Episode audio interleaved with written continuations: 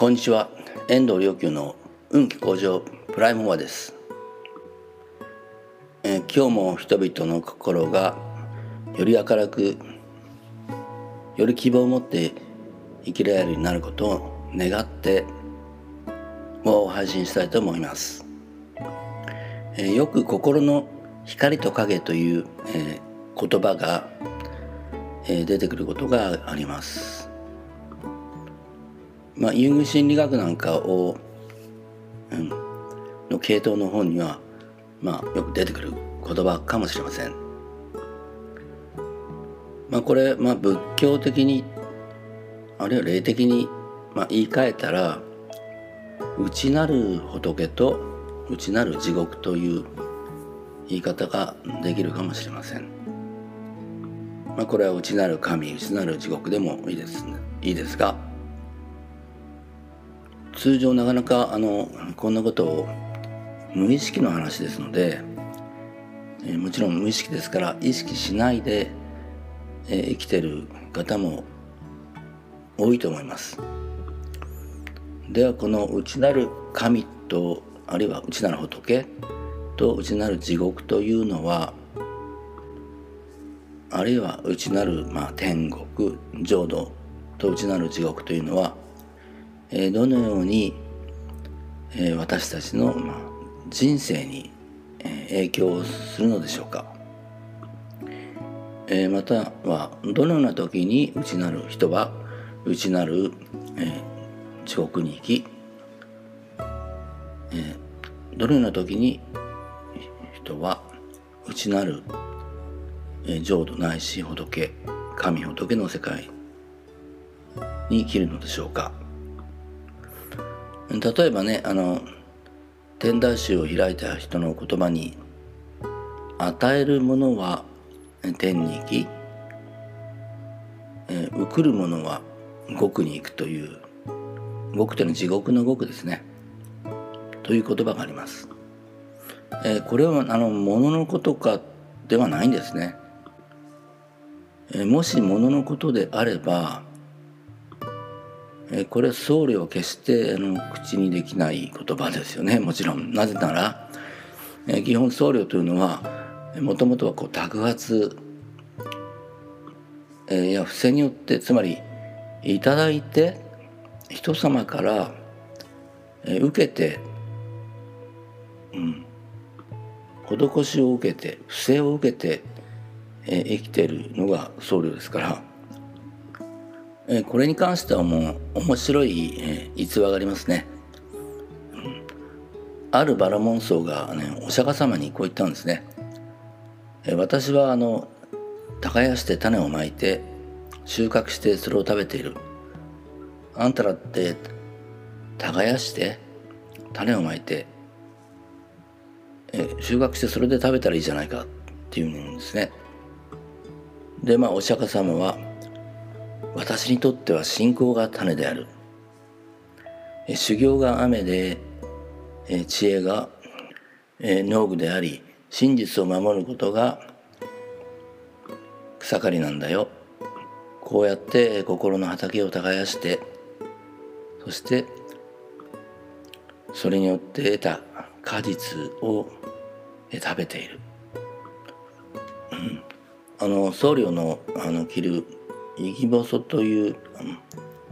まあ、方位の、まあ、一部があるんですけど田んぼの形をしてるんですね。うん、で無双福田絵と言ったりするんですね。あの方位のことを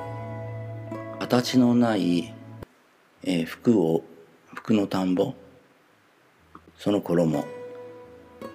でここの逸話から来てるかどうかちょっと確認してないのでわからないんですけどえー、僕はこの方位のことを無双福田園という言葉を、えー、聞くたんびにこの逸話を思い出します。でここで話を戻すと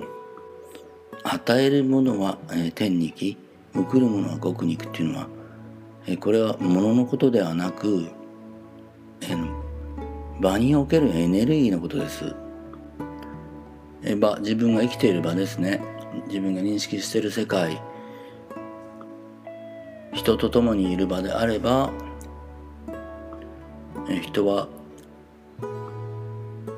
陰陽どちらかの気をエネルギーをあの出します。本当に面白いことにどちらかなんですね。与える気なのかあの送る気もらう気なのか。で与える気の場合とエネルギーが、え出てるという場合には、えいつでもあの相手のために何かを、うん、してあげようというか具体的なものというより、まあ、心配りをさりげなくしてるというそんな利他の心ものを何とかするとか何とか何かをやってあげるというよりむしろそんな利他の心これを与える気と言います。与えるエネルギー。これを与えるものは天に気というふうに、えー、天台を開いた多分最長の言葉だったと思います。えところがそういう状態にない時もあの心があの与える状態としてスタンバイしてない時心を配ってるというよりは自分が主体になっている時。人は相手のエネルギーをこう無意識に吸っています。相手からエネルギーを、えもらっています。これを送る者は極に行く、え地獄に向かっていく。まあ、この地獄というのは象徴的ですけど、まあ、エネルギー吸うのはあのガキの心の気の状態ですけどそっちの世界に向かっているということです。えー、一晩あのこの辺の、えー、自分の無意識の動きそして、えー、自分が天に向かうのかあるいは極に向かうのかということをつまり内なる仏を発現させるのかそれとも内なる地獄を発現させるのか実ははっきりと意識する意識化する必要があの実はあるんですね。というのはそれができていないと与えてくれる人に会った場合に立ちどころに自分が受け身に回って受ける側に回ってしまう。そしてそれが固定その関係性そのエネルギーの関係性が固定化されると抜けそこから抜け出すのが非常に困難になります。一見その時はエネルギーをもらってまあいいように思うかもしれませんが、まあ、無意識にね意識しなくてもところがその心の状態無意識の、まあ、状態というのは自分自身の場つまり誰もいない時自分が一人でいる時自分の心を決して創造的にはしないんですね。まあ、創造的クリエイティブクリエイティブには。えつまり利他のエネルギーというのは、え自分対世界、え自分対人生というふうに、えなった場合にその与えているという、まあ、無意識の気のエネルギーの状態。この状態によって、え、未来の因縁が、まあ、変わってあの良い人生があの展開されるっていうことを、えー、無意識に、えー、感じます。意識でなくてね無意識で。そしてそれに基づいてあの未来のいいイメージっていうのが湧いてくるんです。えー、ところが、まあ、人といる時にエネルギーをもらうっていう状態に、えー、陥っているとまあもらうまあ、多分意識してないでしょうけど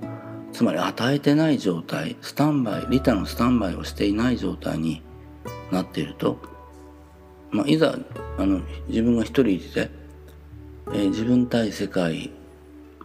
自分対人生という状態になった時にはえ未来はわからないから何かいいことないかなあるかもしれないしそして、まあ、自分は、まあ、世界の主人公ではなくて、世界に翻弄されるっていうんですかね、うん、受け身の存在であるというふうに無意識に自分を定義しますからこれではとてもあの自分の未来をクリエイトする人生をクリエイトするということができなくなります。そして自分はまあ世界社会のまあ犠牲者であるっていう方向になってしまいます。まあこのことがまさにあの、最長の言われたうん与えるものは天に行き報るものは国に行くという言葉の中にこう含まれていることなんですね。利他の心の常に人に対して世界に対して与えようという、まあ、スタンバイしている状態この状態がいかに人生をクリエイティブにするのか是非あなたにも、ま、理解していただきたいと願っています。マントラを唱えながらその利他の心で祈り続けることによってやがて無意識化されていきます。いや無意識化されるほど強く人生に責任感を持って、えー、していくならばです。どうかあなたもあなたの周りの人も世界の人々も、え、天に生きる向かう与える人となって人生をクリエイティブに生きていかれますように。